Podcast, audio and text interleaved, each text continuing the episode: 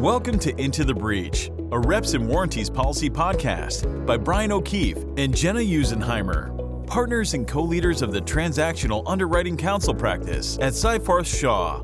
Interviewing leaders from the industry and exploring the latest developments, market trends, and news impacting RWI and the transactional risk insurance markets. Welcome to the latest edition of Into the Breach. I'm your co-host Brian O'Keefe and joined by my other co-host here, Jenna Usenheimer. How are you, Jenna? Good. How are you, Brian?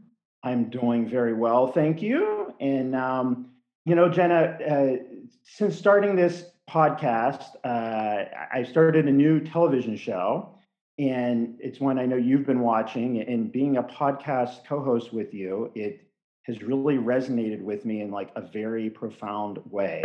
and and that was uh, Only Murders in the Building. And I know that you've also become a fan of it, and we can just really relate to it because of our own podcasting experience, even though we don't have murders on Into the Breach. I was going to say, no one's died yet, as far as we know. Well, maybe our current guest will have to be weary of, you know, whether or not there's any death lurking around here. So, and, and I think to our listeners, so if, yeah, I know you're all wondering, so who do we think what plays which roles? And I think Jen and I have decided that I am much more of the Oliver character, and she is much more of the Brazzos character. If you are an Only Murders in the Building fan, yeah, I play Steve Martin. I think that's uh, how it all shook out. Right, and I play the Martin Short character, and then our lovely colleague Adria Crow would play the uh, Selena Gomez character, mainly because she's younger than us and makes fun of us all the time for being old, which is what Selena Gomez does in the show too. So, um, but Adria will love that shout out, I'm sure. Well, there won't be any murders today, hopefully, but we will have a killer episode because we oh. have a wonderful guest who is, Jenna's laughing at that, everybody. We have a wonderful guest who will be joining us today. Uh, we're joined by uh, Heath Rodman. He's a senior vice president and uh, transactional risk underwriter at Berkley Transactional uh, Risk Insurance. And we're super excited that Heath is joining us on the show today. Welcome, Heath. Oh, thank you so much. And, and I got to say, thank you for the promotion. Not quite senior vice president yet, just vice ah. president. I'll take it though. And, and uh, to my bosses, pay attention, guys, pay attention. Well, well, I, I was going to say about. we can cut it out, but let's just leave it in. Randy can listen to that and make whatever decisions he wants to make whenever he exactly. hears. So that's it. We like giving people like promotions. It. How about that? So, um, so Heath is uh, Heath is joining us today, and uh, as our as our loyal listeners know, we've had several episodes of the show um, about uh, sort of the career paths into into reps and warranty insurance. Um, I think that's an, an important topic since I don't think anybody uh, really goes to law school saying that they want to go into reps and warranty insurance, and yet all of us have somehow um, landed in this. And Heath has uh, has a very interesting career path, and, and previously being a buy side counsel, and now working at Berkley. So I think we're going to explore um, some of that in uh, in some of his background and how he how he got where he was. But maybe Heath, if you want to start off by explaining um, you know what you're kind of doing now and, and where you were at uh, previously, and um, maybe as the intro here. Sure. Um, so right now I am, like you said, a just a vice president though, a transactional risk underwriter at Berkley Professional. Um, you know, just a little background on Berkley in case uh, your listeners don't know. I think Berkley's transactional practice got started kind of in earnest in late 2016, 2017. Randy Hine uh, founded it with Christine Wartella. I think both of them came from Chubb and their their RWI practice over there. Um, we have six or so active underwriters.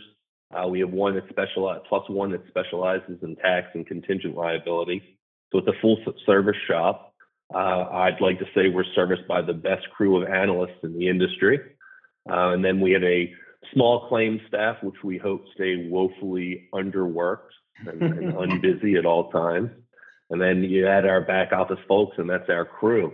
Um, so smaller shop, I, I, guess, or I take it, um, given the industry, but speaking for myself at least, uh, very hungry.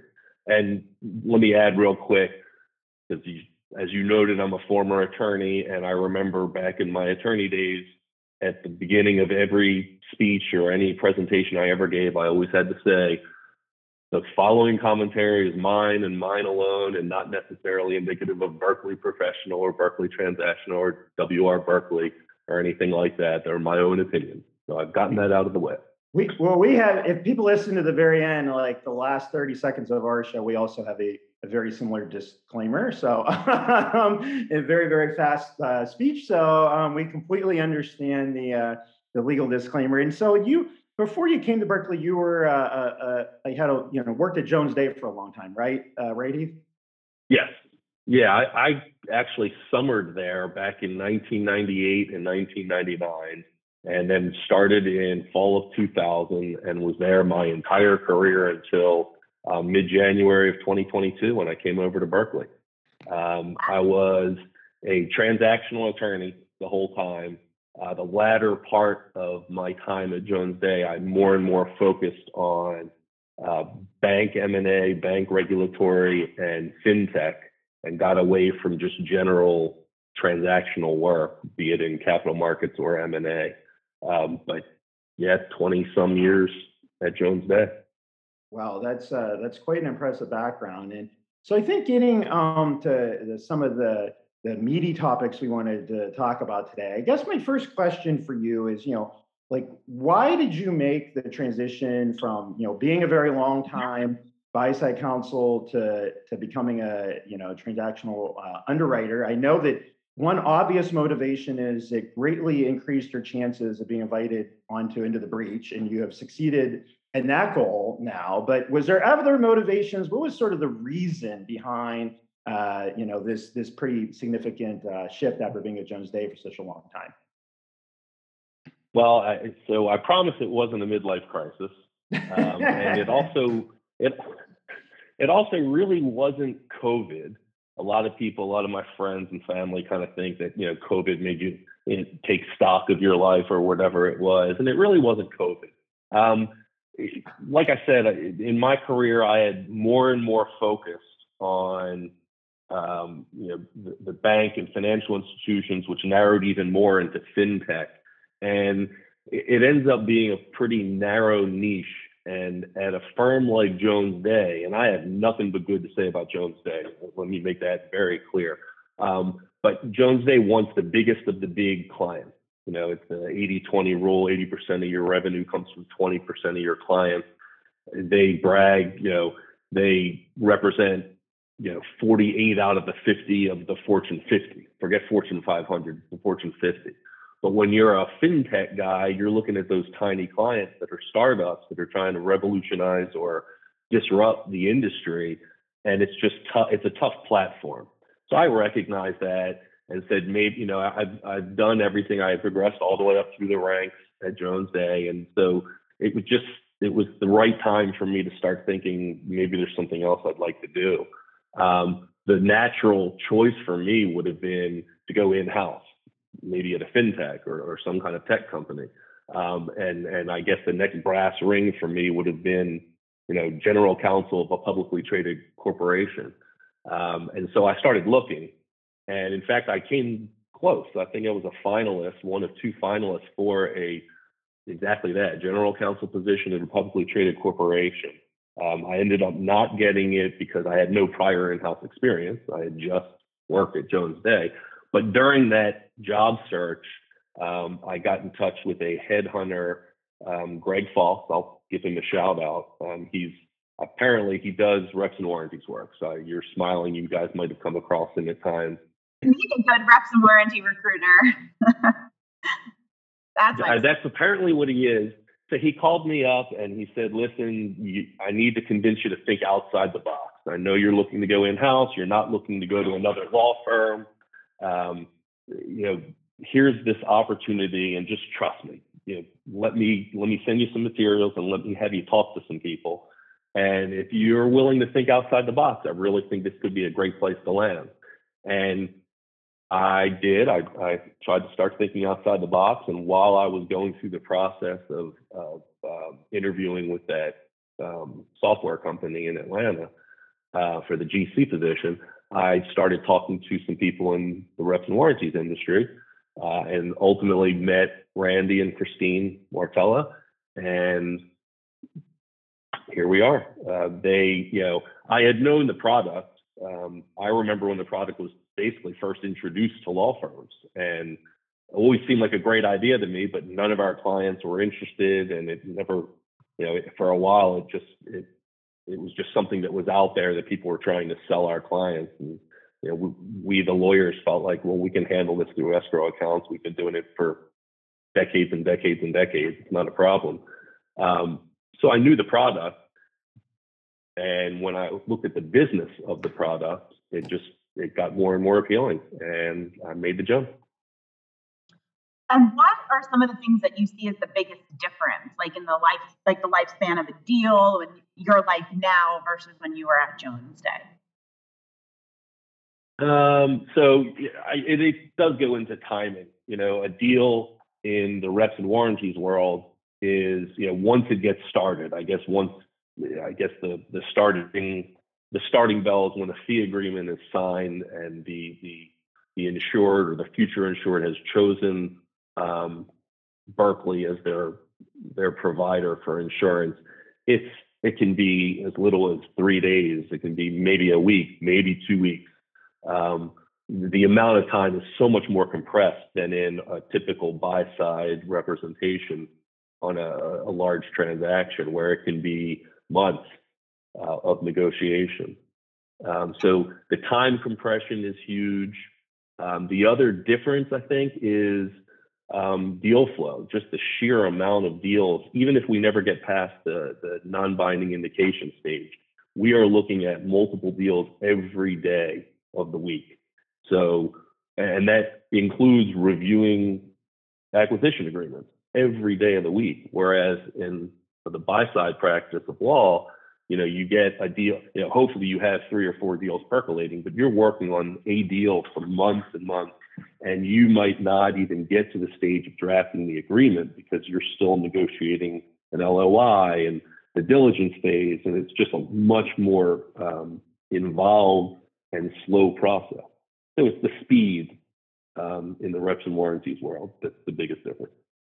Yeah, yeah it's that in our practice, I think too. Yeah, we definitely see that in our practice, and uh, we always joke too because you work on such a high volume of deals in the reps world that um, you know I don't know how many Project Eagles we've had now, Jenna, or every deal from Canada is Project Maple. Like we see like the same names kind of perk up over and over again when you get into the hundreds of this because it's just like there's just a high volume of it, and that's just what the reps world is is sort of based on. And and I also think too. What's the best deal name? What'd you say? What's the best deal name you've come across so far? Deal name. Question. That's a good one. Oh, you stumped us. We, yeah. we asked the questions here. I don't know. well, mine is, and I, I just recall it. I don't even think I bid on it. I wanted to just because of the name. Electric Boogaloo 2 was my favorite name. That's good. That's good. That well, we can't top that. So which, whichever whichever investment bank came up with that, kudos to you. I feel like we've commented before about good deal names, but I I can't even remember the deals I did last week, let alone names from last year. So it all does merge together. But um, and I think too one one difference I maybe observed, and maybe if you've observed the same thing, um, I think there's just a an information um difference. You know, when you're working on the deal as buy side counsel, you can see the whole entire thing. You have, you know, you've been watching documents get populated into the data room and the like. And here, you know, at the quoting stage, you're often making decisions on a CIM and maybe an agreement. And then even when we get into the underwriting, it can sometimes feel like there's an uh, information um, asymmetry, perhaps. I, I, don't know. Have you sort of seen that and now working on the underwriting side versus being the buy side counsel?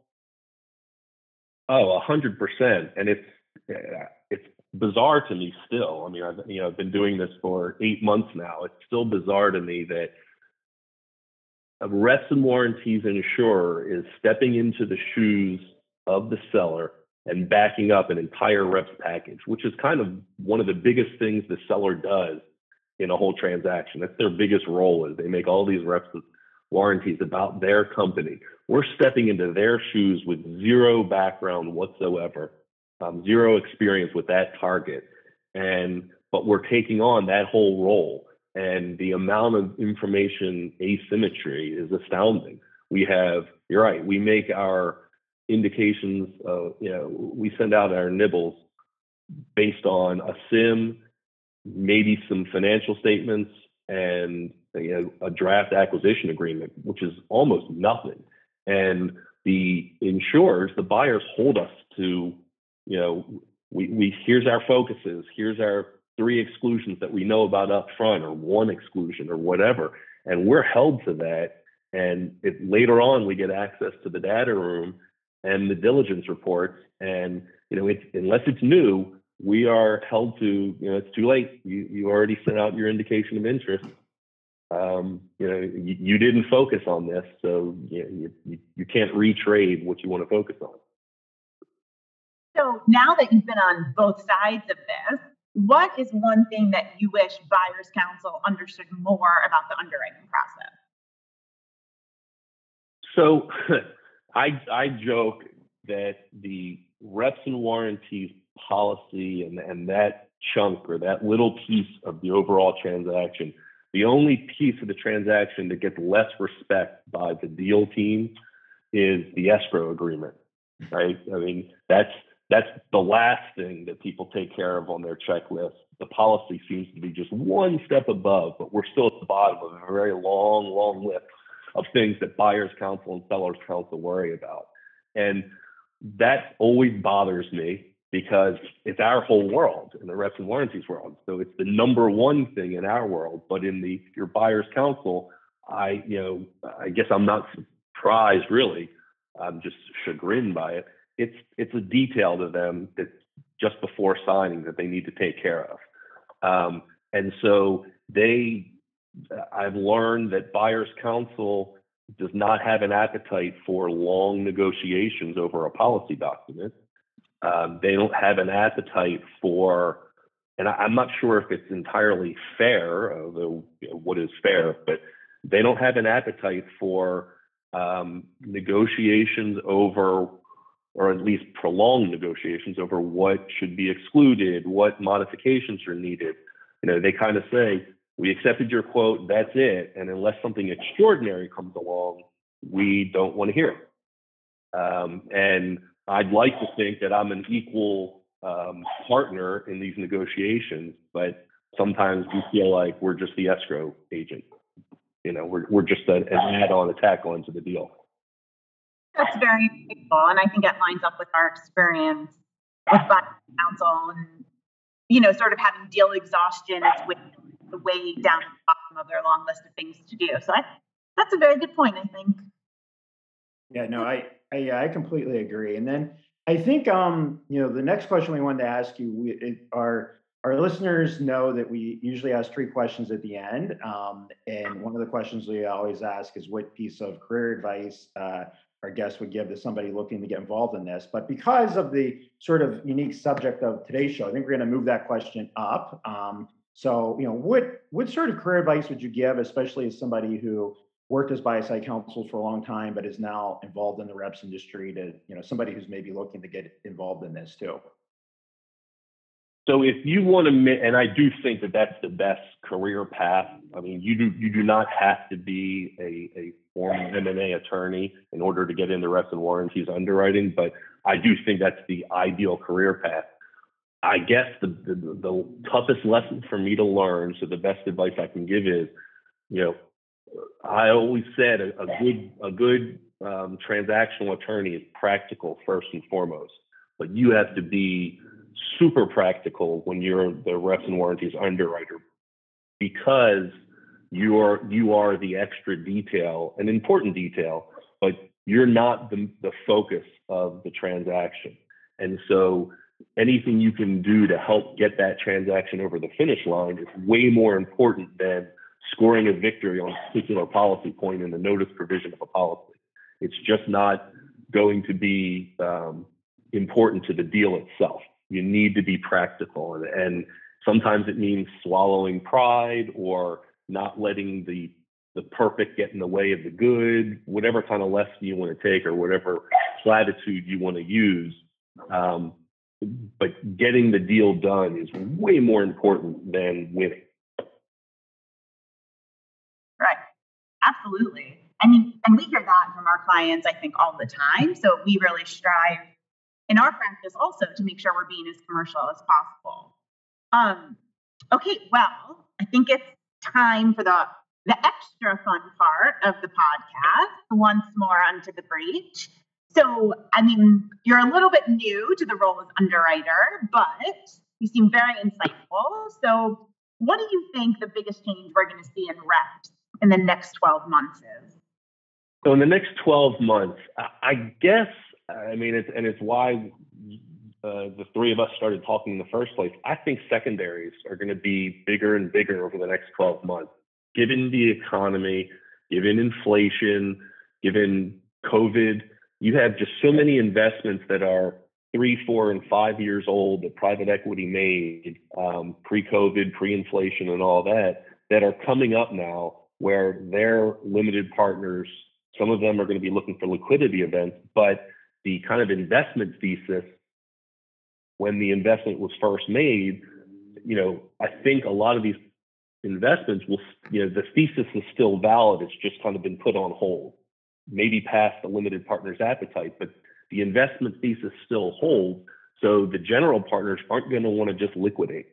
So they're going to want to look for a secondaries transaction to re-up their own position and you know give you know a lot of the LPs I think will roll over if they can if they don't need the liquidity. So you're going to see these transactions more and more in the next 12 months. That's my prediction.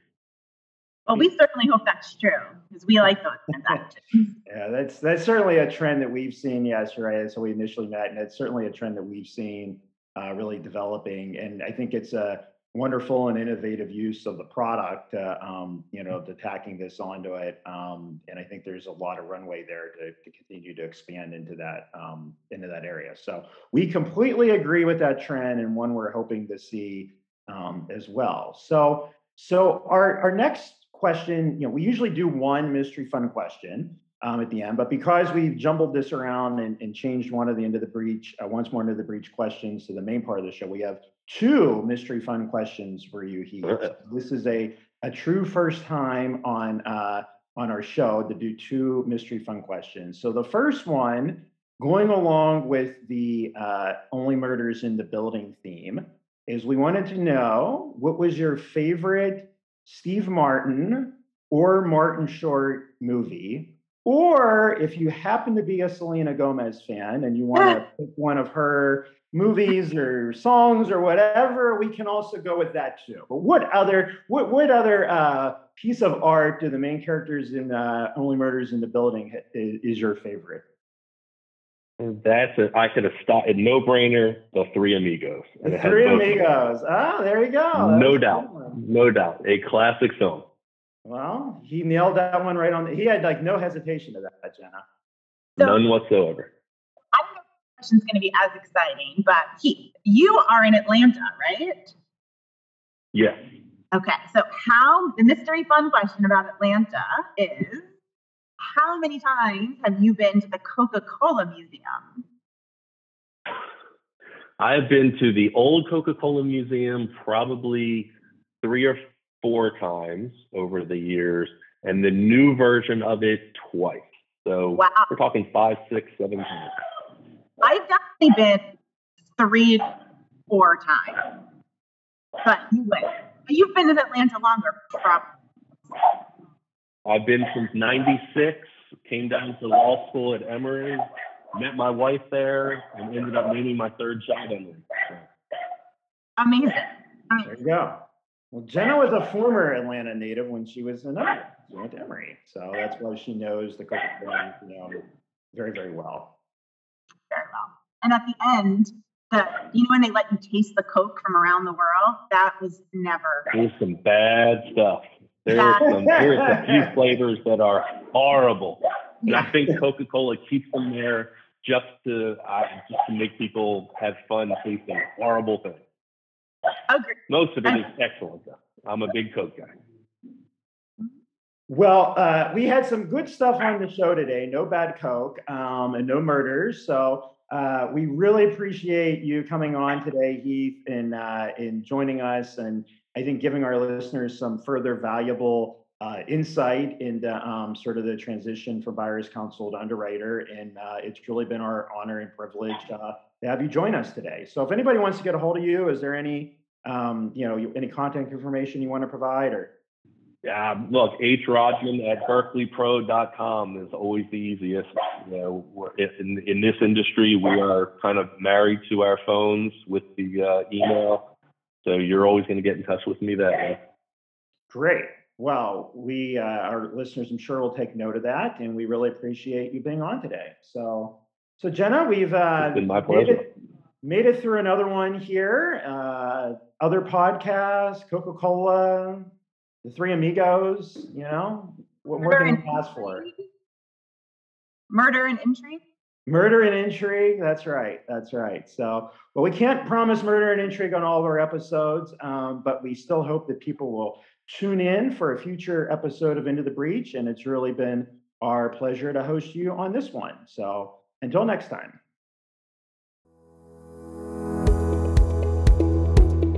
Thank you for listening to Into the Breach. For show notes, additional resources, and links to the tools discussed on today's episode, please visit rwipodcast.com. The views and opinions expressed by Brian O'Keefe and Jenna Usenheimer in this podcast are their own and do not necessarily represent the views and opinions of Seyfarth Shaw, LLP, its partners, or its employees.